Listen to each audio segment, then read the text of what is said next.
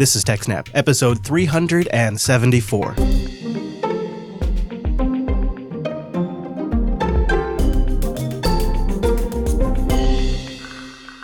Hi, everyone, and welcome to TechSnap, Jupiter Broadcasting's weekly systems network and administration podcast. We recorded this episode on July 12th, 2018, and it's brought to you by our three great sponsors IX Systems, DigitalOcean, and Ting. I'll tell you more about them in a moment.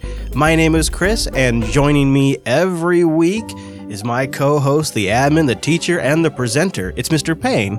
Mr. Wes Payne. Hello, Wes. Hello, Chris. It's wonderful to be back with you. Wes, it's great to be back with you as well. I'm super glad you're back from traveling. You're back, and I'm actually traveling. I'm down in Texas, but that doesn't stop the TechSnap show from rolling on. We've been doing our research, reading up on our stories, and we have a lot to get into. So let's warm up with a story that it would be mind boggling if it just wasn't so common. Hackers managed to get into a military base and steal documents about drones and other things simply because of a misconfiguration. It is all too common, Chris.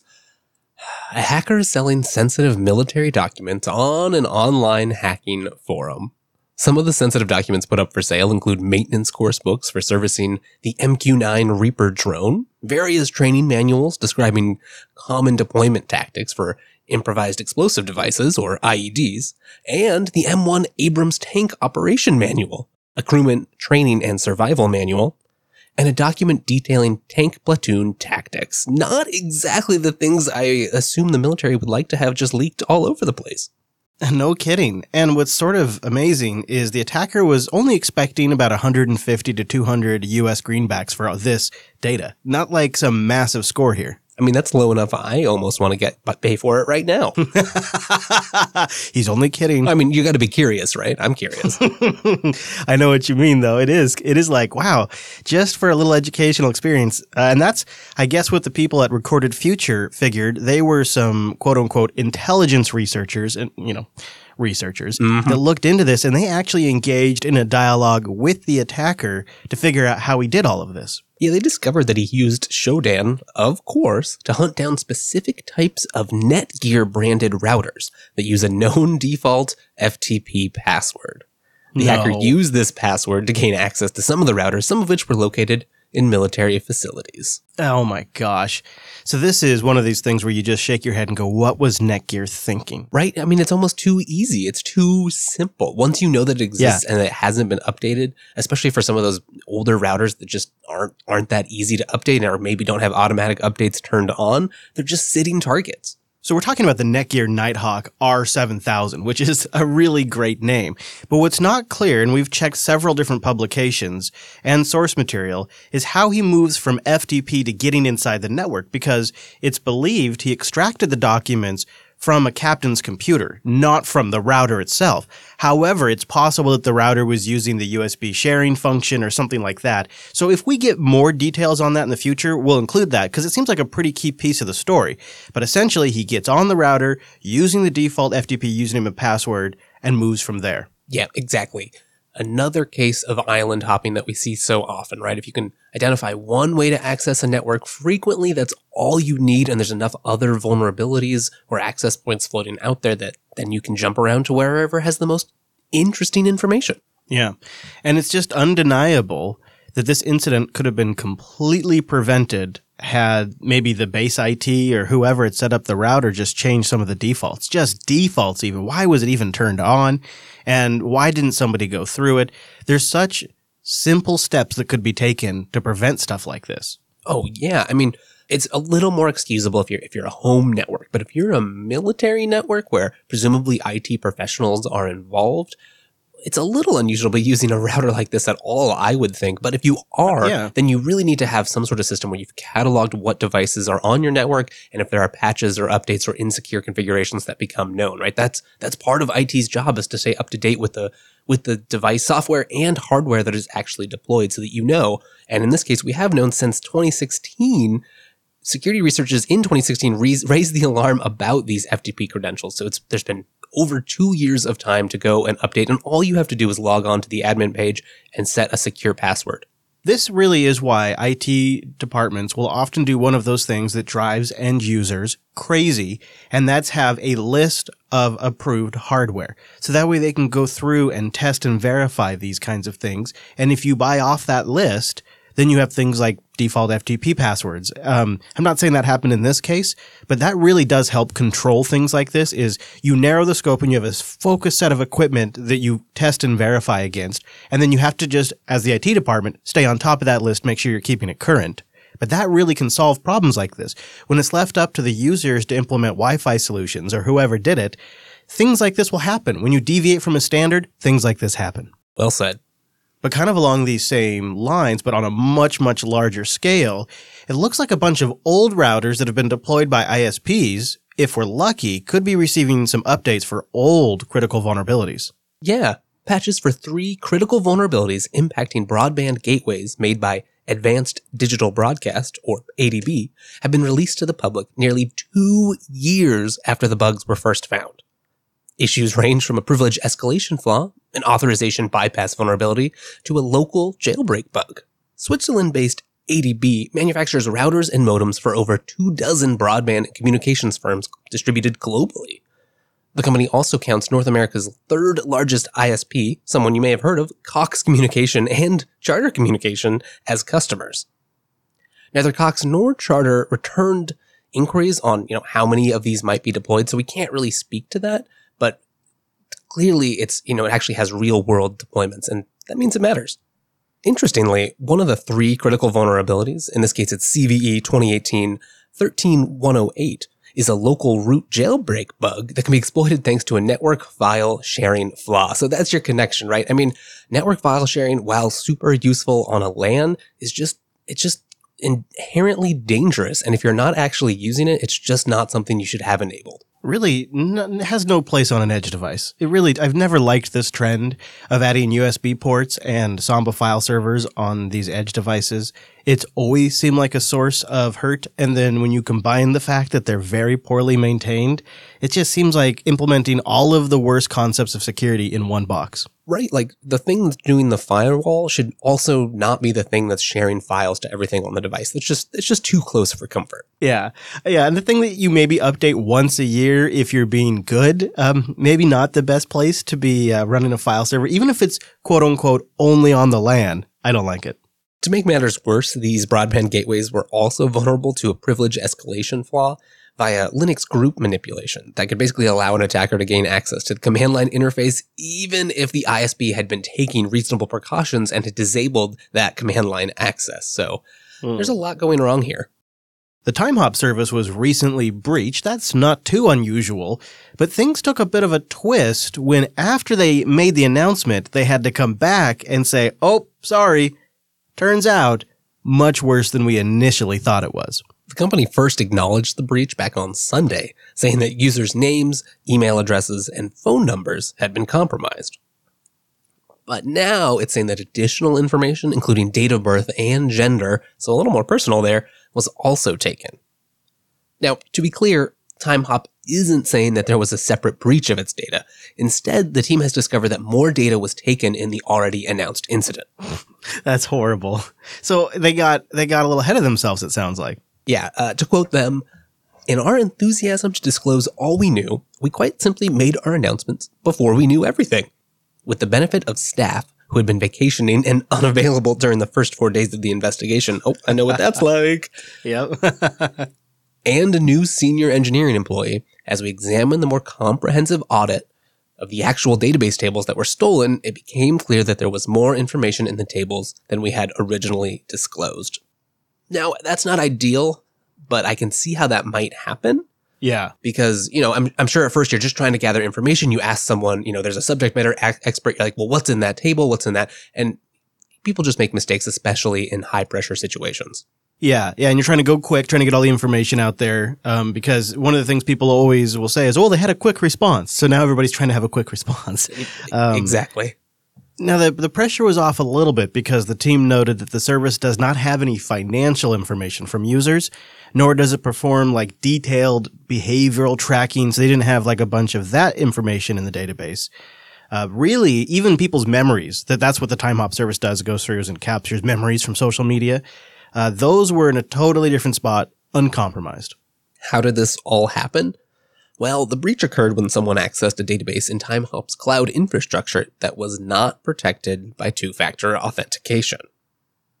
Now, the company insists that they were already using two-factor quite broadly. This database, it seems, just sort of fell through the cracks. Now that's not great, but it is at least nice to see that they acknowledge that two-factor authentication can be a key component of a well-rounded security architecture. So hopefully this means they'll do a little more thorough auditing after this breach. Yeah, and it's always the one that falls through the cracks, isn't it? It's always how it goes. You get things all set up, and then somebody compromises the backup server or something that didn't have the two-factor authentication. And I think that's really what's changed in recent years, right? Is before the sort of pressure on those systems was low enough that the probability that that was going to happen was reasonably low for, you know, non-large target organizations. But these days, with the dangerous internet that unfortunately we have in 2018, you just can't assume that. There's enough attacks all the time, enough people who find some small financial incentive in attacking you that you really need it everywhere. Mm-hmm. Now, they do say that a small percentage of their cases were records that did include full names and email addresses, phone numbers, date of birth, and other things that may be more identifiable. So it's unlikely that many profiles had that, but some did. Uh, and they suggest that those users perhaps should quote unquote protect themselves by password protecting their services, maybe doing credit management and things like that, as is the standard answer that you always get.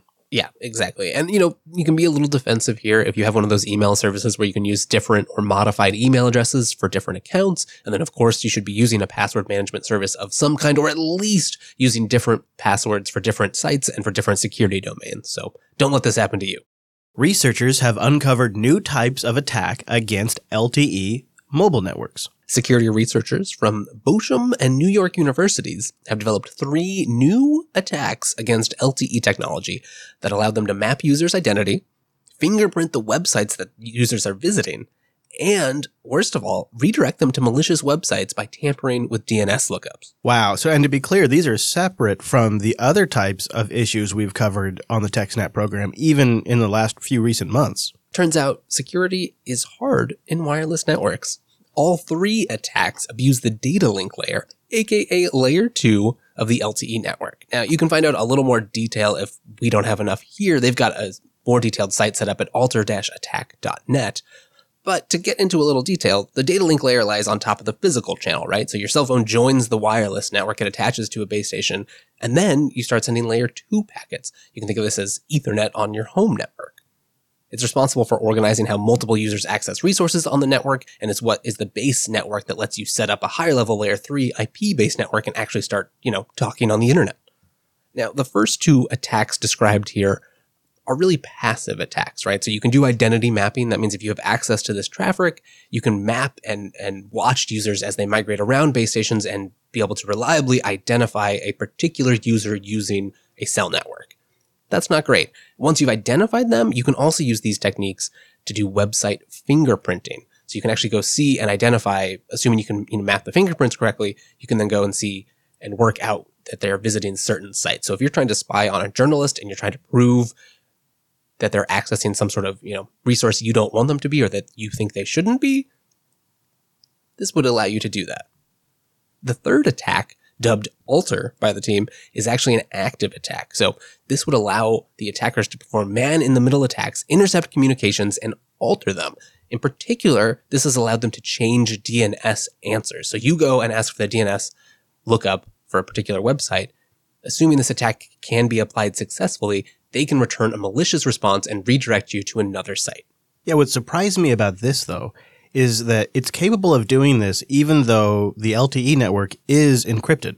Yeah, exactly. And so it turns out that Alter exploits the fact that LTE user data is encrypted in counter mode, AES-CTR, but it's not integrity protected. And that's key because it allows them to modify the message payload.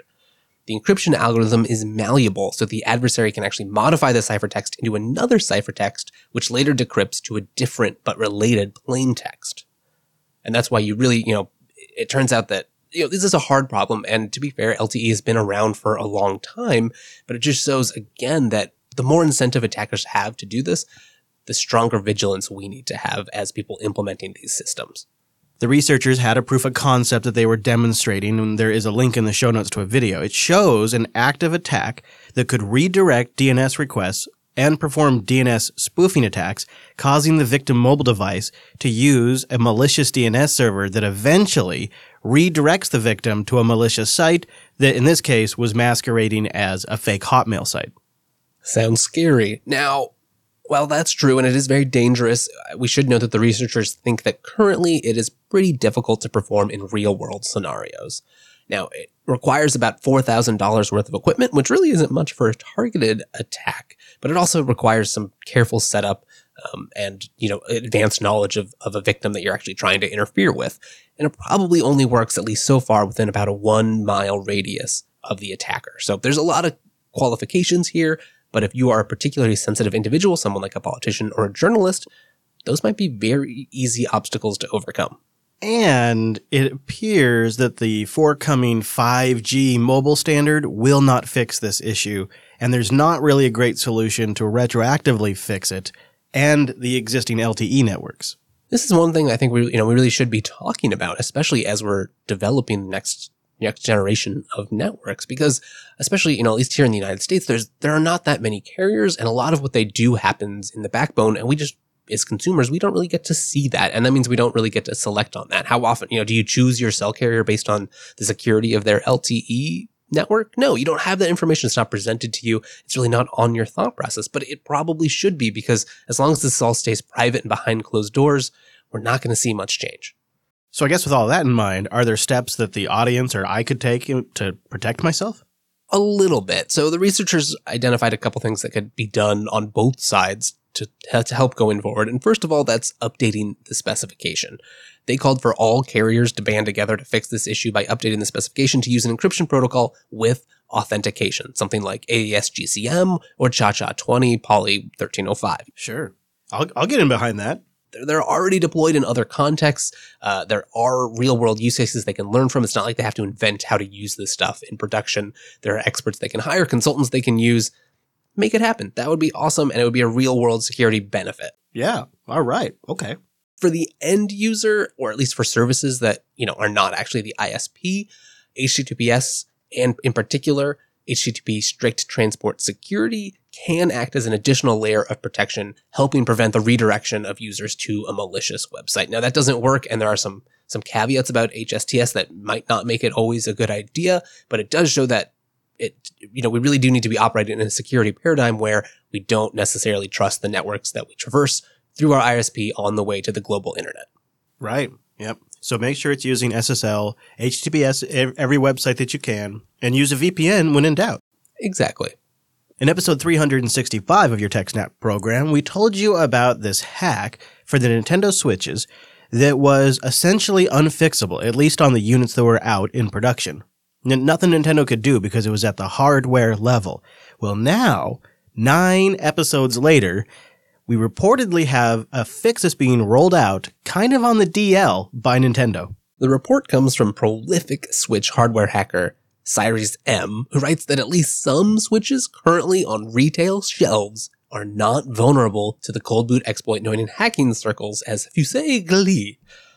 Cyrus suspects that Nintendo has used the iPatch system on the system's NVIDIA Tegra chip to burn new protective code into the boot ROM, cutting off the USB recovery mode overflow error that we previously talked about.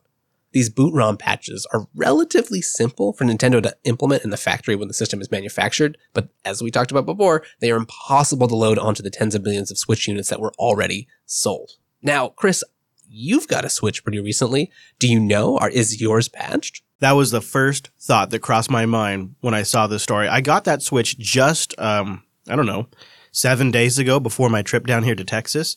So it's possible it's been patched. It's back at the hotel room right now. I think the first thing I'm going to do when I get back there is check its firmware version.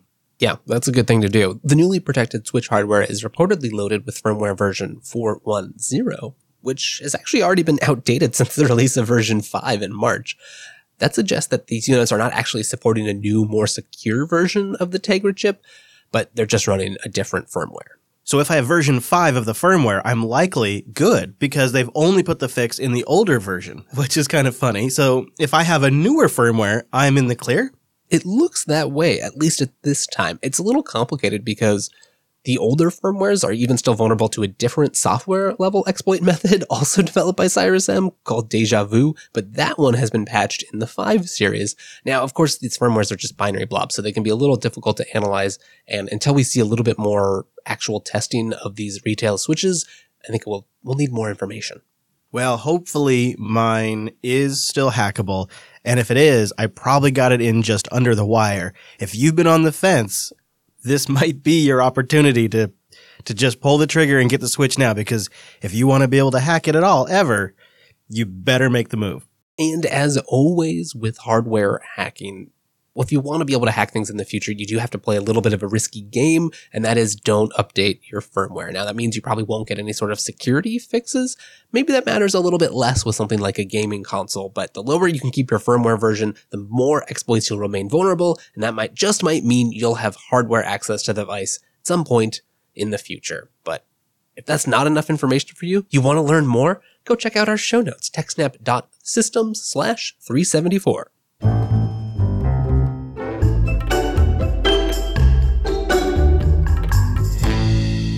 Take a moment and thank DigitalOcean for making the TechSnap program possible. do.co slash snap. That's a special offer where you can get $100 in credit when you sign up with a new account.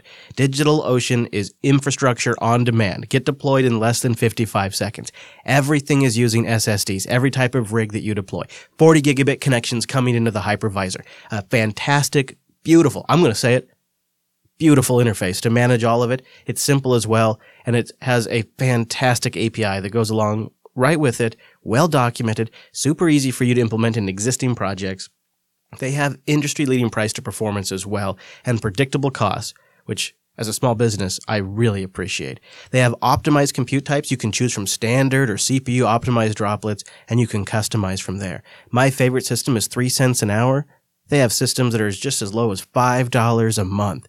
They also have systems, one that I'm experimenting with right now, that have super fast dedicated CPU cores that are really fast. I encode a lot of video and I can tell you some of the fastest results I've ever seen are on these DigitalOcean systems. And then you combine it with their enterprise grade SSDs, the 40 gigabit connections, data centers wherever it's really best for you. They have locations all over the world. And then the fact that I can easily work with a team, it's really unstoppable. And DigitalOcean just loaded a whole bunch of more tutorials on their website about 14 minutes ago as I record this. They just put up a whole bunch of new guides. Everything from optimizing MySQL to getting started with LVM. It's a whole range of stuff. In fact, scrolling through the backlog, it looks like they've been doing this for days. Lots of great documentation. There's tons of one-click deployment applications. DigitalOcean is great. So go try it out with a $100 credit when you go to our URL, do.co slash snap. Also, an enormous thank you to IX Systems, ixsystems.com slash techsnap. Go there to support the show and learn more about IX. They'll build a solution around open source that's perfect for you. And let's be honest, I have this problem. We all have this problem. It's our data. It continues to grow and preserving it is becoming more demanding than ever. Protect your enterprise storage environment and save time and money with a TrueNAS unified storage array. It has built-in security and protection from OpenZFS. It comes with Intel great powerful Xeon processors. It has HIPAA compliance, PCI DSS compliance, and GDPR compliance, which is very good for a lot of you out there. The enterprise version of FreeNAS. It's TrueNAS, and they're the company behind both of them. You hear all these great things about FreeNAS? Check out TrueNAS. They also sell the FreeNAS Mini, which is a fantastic solution for a small business or home office, and it's it is a champ. As somebody who had one in production for years and years and years, only to be finally replaced by an even larger FreeNAS. It's a fantastic product, and they have award-winning white glove US-based support. They're fast, and they'll work with you to implement whatever open source solution you need. Check them out. ixsystems.com slash techsnap. There's a white paper there you can download and learn more. They also will post recaps from community events, and they have an update on their NASs. Check it out on their blog, but start by going to ixsystems.com slash techsnap. No other hardware provider I recommend. It's only IX. ixsystems.com slash TechSnap. And there is an outrageous shout out to Ting for a long, long commitment to the TechSnap program and for keeping me connected while I'm traveling. Go to techsnap.ting.com. That'll take $25 off a device if you want to grab one from Ting or if you bring a device. And Ting has CDMA and GSM, so they got a lot. You can check their BYOD page. If you bring a device, they'll give you $25 in service credit. Now it's just mobile that makes sense. It's smarter than unlimited because if you use less, you pay less. If you don't make a lot of phone calls, why would you pay for minutes? It's a scam. If you don't get a lot of text messages, why would you pay for text messages? If I'm on Wi-Fi, why am I paying for my data? That doesn't make any sense. If you think about it, you've been scammed into a system that these duopolies completely control, and Ting is shaking the whole thing up. The average Ting bill is $23 per phone per month. It's easy. It's $6 a month for the line, and then your minutes, your messages, and your megabytes. Whatever that adds up to, that's what you pay, plus Uncle Sam's cut. They got nationwide coverage, no contracts, no early termination fees, and of course the entire time you're in control. They've got a control panel that's on the web, also in mobile apps. It's great. You can see your usage at a glance, take complete control of whatever aspect of your account, turn something off, turn something on, and you can set usage alerts as well. They have every device you'd come to expect. They have a great support staff, really great people. They're phone geeks that like talking to customers. It's it's a revolutionary concept. I don't know why Ting was the first one to think of it actually. And they have a blog that again, I always go to for resources throughout the week. This week, they just posted their guide to the best streaming TV services for traveling. And you look at that and you go, what? And let me tell you something. Right now, as I'm living out of a hotel room, this is a particularly odd thing to try to work into a traveling life. I don't, I don't really know how to describe to you how weird it is to, to leave your home with all of your services and all your stuff and be transplanted into a hotel room and have access to none of it. So to have Ting go through here and kind of describe how to use this stuff and how it would work while you're traveling, man, they just nailed the timing on this one for me personally. So I wanted to give it a mention for you too, in case it might be applicable to you when you're traveling. So to check that out and much more, get started by going to techsnap.ting.com. That's techsnap.ting.com. If you follow the tech news and you manage to filter out all the hype around the cloud and machine learning, another trend has really stuck out lately, and that's quantum computers. And in particular, there's been a lot of concern about the implications of quantum computers being available to the public and what that might mean for cryptography. Now, most of these stories have been about possibly dire implications, but I stumbled onto a blog post over at the wire.com blog that shows they've been doing some proactive research to defend against a post quantum world. For those of you not familiar, Wire is a secured messenger and they are really well respected within the crypto community. And so we kind of keep tabs on their blog from time to time just to see what they're thinking and talking about. As they note, today's encryption protocols are mostly not resistant to quantum computers. Now, fortunately, right now, quantum computers don't really exist in a way that can take advantage of these vulnerabilities, but as research advances, that time is coming. It's important to note, though, that a quantum computer is not just some sort of magic computer that is running at a higher frequency or just in some way faster than a classical computer. In some cases, it's actually slower. But thanks to some completely different ways of actually computing values, it can solve some problems in a fundamentally more efficient way than any classical computer. This is called the quantum speedup. And the National Institute of Standards and Technology, better known as NIST, has compiled a giant list of problems that could potentially benefit from this. And the first two on that list, basically factoring large numbers and computing solutions to this discrete logarithm problem, are practically impossible to solve unless you've got a large enough computer. And in particular, those are precisely the things that make a lot of public key and other encryption algorithms possible. So you know, factoring, that is a huge basis. Basically, the, the, hardness of being able to factor a large number in a quick amount of time is basically what makes things like RSA secure. And on the flip side, we've talked a little bit about elliptic curve technology, and that relies on the discrete logarithm problem in exactly the same way. You know, it's easy to come up with a valid solution, but to work backwards from from that problem to actually solve the solve for the initial inputs and be able to get the output back that's very difficult for classical computers. And it just takes so long that you can't meaningfully make an attack if you've chosen big enough keys. So with quantum computers, my understanding is they are particularly better at solving those kinds of problems, and the amount of power they have is measured in qubits. I'm pretty pretty new to all this, but how does that work, Wes? Yeah, in a classical computer, you encode information in bits, right? We talk about bits, we talk about bytes in particular, which is which are eight sequences of 8 bits. We model basically all information as binary values. So each bit can take on a value of either 0 or 1. And in hardware, these ones and zeros act as on-off switches that ultimately drive the computer functions way down in the silicon and the CPU. Quantum computers, on the other hand, are based on qubits, which operate according to two key principles of quantum physics. And this is really where it gets different. Those two, those two principles are superposition and entanglement. Superposition means that each qubit can represent both a 1 and a 0 at the same time, and in particular, it's a combination of both of those states. Entanglement means that qubits in a superposition can be correlated with each other. That is, the state of one qubit can depend on the state of another. And using both of those facts, qubits can act as basically more sophisticated switches that enable quantum computers to function in ways that can solve these difficult problems that are just basically physically impossible for today's classical computers.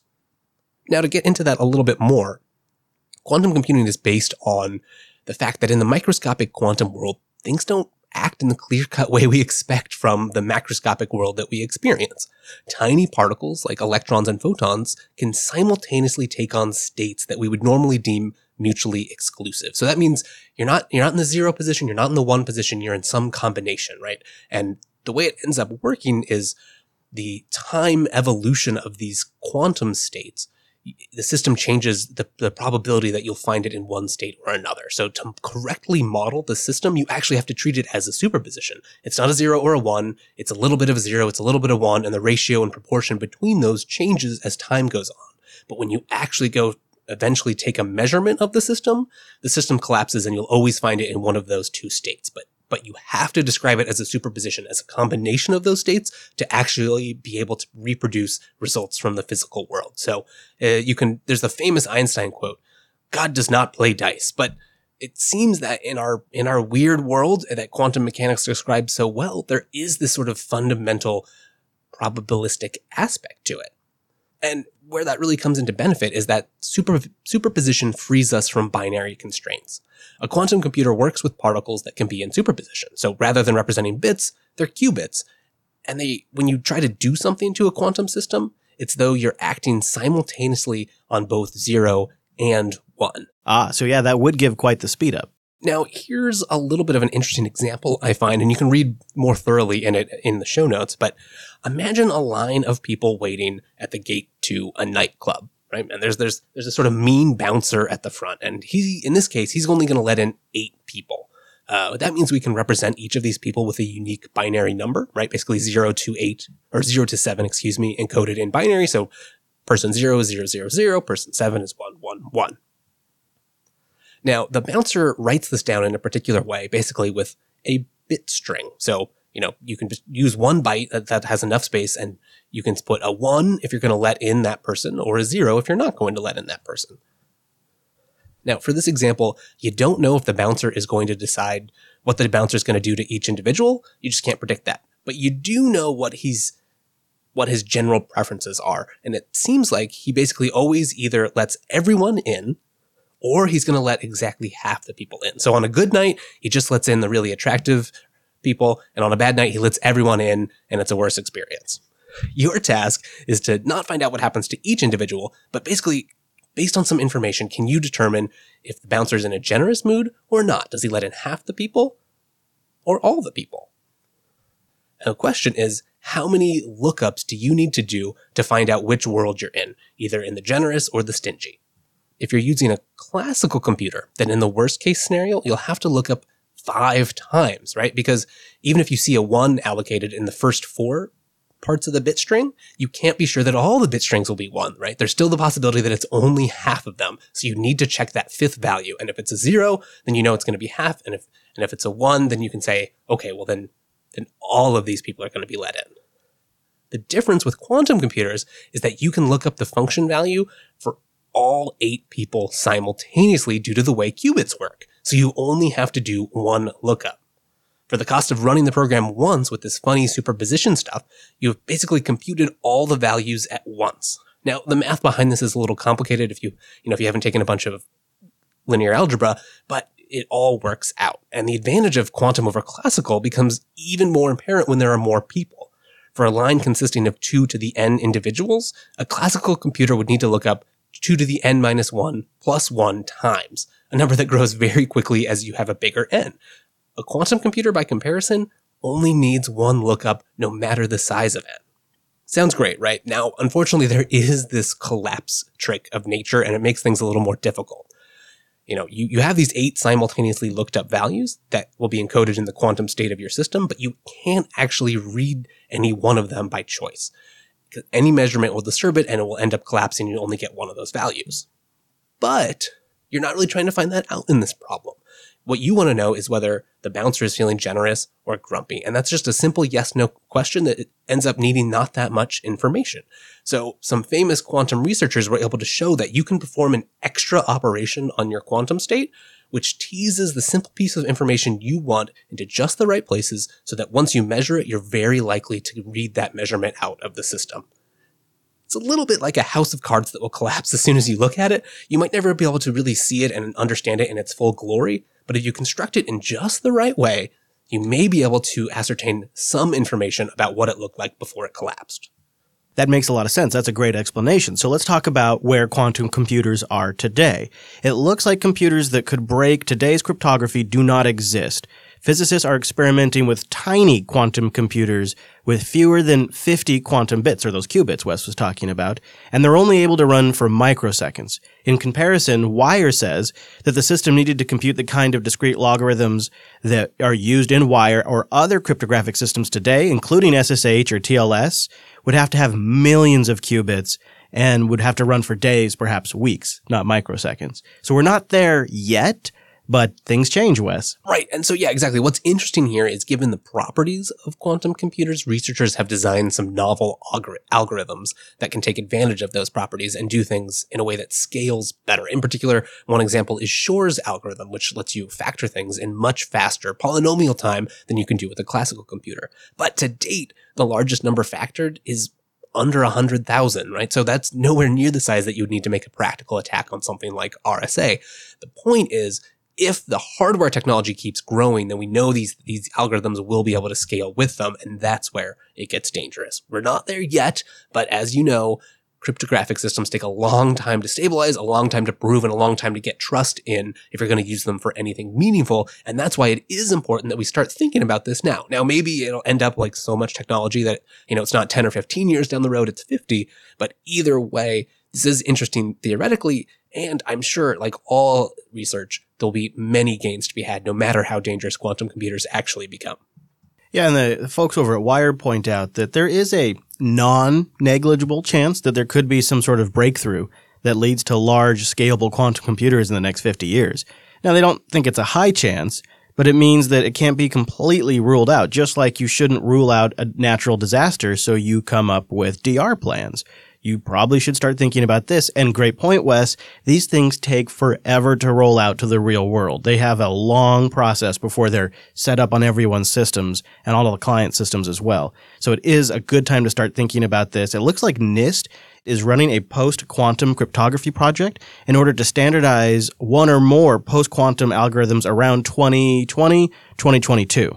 Yeah, I like that they're doing this and I like some of the the ways that they've set up this project because they see their role as managing a process of achieving community consensus in a transparent manner. So they don't expect to quote unquote pick a winner. Ideally, several algorithms will emerge as good choices. They may then pick one or more for standardization, but either way, we should have a number of algorithms that have been well researched, well studied, and that we can, you know, at least within the next 10 years or so, feel that we could maybe trust against quantum computers. In particular, Wire is using New Hope, which is a latticed based encryption algorithm that is one of the proposals that's been proposed to this NIST workshop. What's interesting, I thought, is that New Hope is lattice based. And what that means is instead of relying on things like factorization or the discrete logarithm problem, they are instead just basically shifting the burden over to lattice problems. So, you, you know, there's a whole mathematical theory of lattices, and it also has some problems that are hard for computers. And as yet, there are no known quantum algorithms that give this quantum speed up to those sorts of problems. And so those are being used as a basis for new cryptographic techniques. If you're curious, check out the show notes for a ton more information. Really, you can deep dive on this for days, if not years. Um, and you can go check out the proof of concept implementation that Wire has. Looks like it's a Rust app that's just sort of, you know, getting the ball rolling, trying to see what this might look like in actual practice.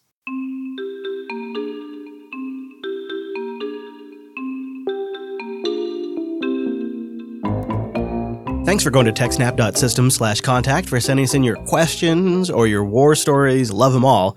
And our first one comes in from Mr. M in Baltimore. He says, My work's upper management wants to get rid of all of our Linux desktops because they, quote, can't be managed.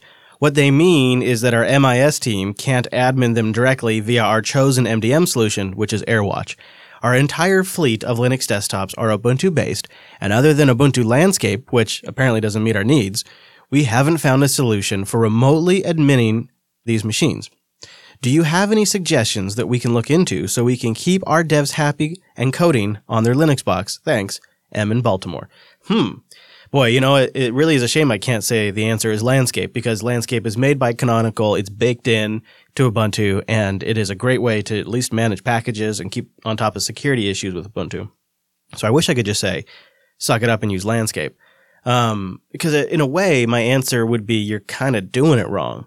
If landscape isn't doing what you want, then you may need to be managing these systems differently. And I kind of wish I knew what the requirements are. Is it is it application and security patches? And is there a reason that couldn't just be scripted and those kinds of things? Does anything come to mind for you, Wes, like a management solution for these boxes?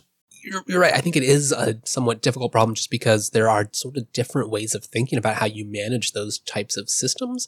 And I think a lot of times, especially in the in the big IT space, people just reach to a vendor and you're like, oh yep, here's your solution for Windows. It does all these things, and you can check off these boxes that you have to fill out on forms that lawyers ask you, or, or whatever other compliance things you need. But what you really want to understand is what what are your threat angles? What are you actually trying to defend against? What do you need to manage? And there's a ton of different solutions for all of those, right? You should probably already have some sort of network level security, IDS systems, firewall policies, things like that. And then are you giving your users root? Are you providing images? There's a lot of things you can do just with configuration management to enforce policies. And then maybe you have some sort of system to run something like InSpec or other solutions that you can run against those machines to determine if they are in compliance and, re- and produce reports about those systems. And maybe, maybe that's enough. If you need a little bit more heavy handed, then probably you won't be able to give your users sudo or at least full root access and maybe constrain them to be able to run a couple of the programs that you know that they'll need, you know, a web browser, a terminal with SSH, but without root. Maybe that's enough, in which case that's a little simpler. Yeah, yeah. Yeah, I think my, my opinion on this is keep your machines in a good state, be aware of what they're doing, make sure they're patched, audit them if you need, but your network security should not depend on the security of your end systems. It could play a role and it could help be preventative, but it shouldn't be dependent on your end systems being super, super perfect because that's never going to happen. All right, well, let's do an OpenStack question, Wes. Our listener writes to us that he's moved up in his career from a typical help desk and support role to sysadmin and now to more of a developer support slash DevOps role. Knows his way around AWS, Tomcat, Apache, Nginx, Java, Python, and a few other tools and languages. However, when trying to dive into the systems side of things, he writes that I get a bit lost and don't know where to begin. Some examples include things like OpenStack, compiling my own kernel and actually using it, Terraform, and LXC. What resources would you recommend for diving deep and learning this material? I know Linux Academy has a ton of courses on OpenStack, which I do plan on checking out, but the OpenStack documentation seems, I don't know, scattered? I'm not sure if that's the right word. It seems very detailed, if not overly verbose, also, another side note, I know what Docker has a great platform for hosting and running Linux containers, but as with AWS to OpenStack, I want to really understand infrastructure as well as containers with LXC. Now, the answer may be just sit down and read it. If you don't understand it, reread it. And if so, I accept that, and you know, I might just need to do that. Sorry for the long letter. Thank you so much for your time. I understand if you can't answer this on the show, but hey, turns out we will. So thank you for writing to us, and hopefully we can give you something that will actually be useful. I'll let you take it first there, Chris. Yeah, I mean, I have to do say, um, I am here at Linux Academy today, and they launched op- new OpenStack courseware today. and they're working on additional OpenStack and OpenShift courseware right now. So it is a really good resource. Just as a little plug, they don't um, they don't sponsor TechSnap, but I think it'd, be, it'd definitely be worth you checking that out. Um, because they also have like hands-on versions where you can actually deploy it. They'll set up an entire OpenStack instance for you. And the other thing that's really nice is that so they'll let you jump ahead. So maybe you don't need to learn how to set up Linux. You can just jump right ahead. Um, so I'll, I'll, I'll, give that a plug. But I would also say uh, OpenStack is extremely verbose in its documentation. I would agree with your assessment there. Um, I would find other documentation. So perhaps like um, um, like a, go go set up a VPS OpenStack instance and read their documentation as an example, like DigitalOcean's, another plug. But that's a great way to go hands on and learn because a lot of times when you start implementing it, you'll have to go get a specific piece of documentation, and it makes that process way less nebulous. It, makes it much easier just to get started. Hands on would definitely be a recommendation there. Getting that documentation for a task specific, that kind of thing. Yeah, I was I was going to say the same thing that especially when you have such a big ecosystem or tools that can be used for so many different use cases, you sort of have to try a few things and find out where, where the holes in the documentation are or the holes in your knowledge because there's just too much. And a lot of these end up being references really and not a sort of walkthrough of how to do something. So try to find some blogs or other details where people are going through a specific setup and then try to replicate that yourself. Maybe that'll give you some ideas for other, you know, sort of related tasks. Try doing those. And when you hit a wall, go back to the documentation. Um, in particular for containers, you're right. Docker is a good platform and is widely used, but does have a pretty high level API to it. So if you are curious, just keep checking things out like LXC. I would also say LXD in particular has some decent documentation and it's a pretty easy to use tool and has a nicer command line interface anyway. So try that. Also play with systemd-nspawn because it's a little different interface to the same technologies and it might be a good avenue to go sort of poke around in the kernel, you know, the kernel internals, things like namespaces and cgroups and understand how all that actually gets bundled together into a real container runtime. And that brings us to the end of this week's TechSnap program. But thank you so much for joining us. If you want more Snap in your life, go to techsnap.systems where we have past episodes, links to everything we talked about today, and the subscribe buttons.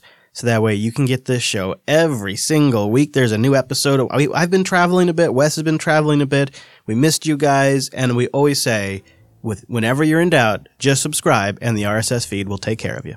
We say that all the time, right, Wes? That's what we always say. Every week or just about?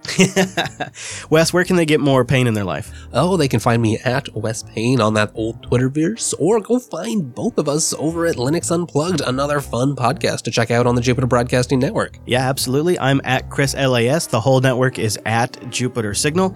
Thanks so much for joining us, and we'll see you right back here next week.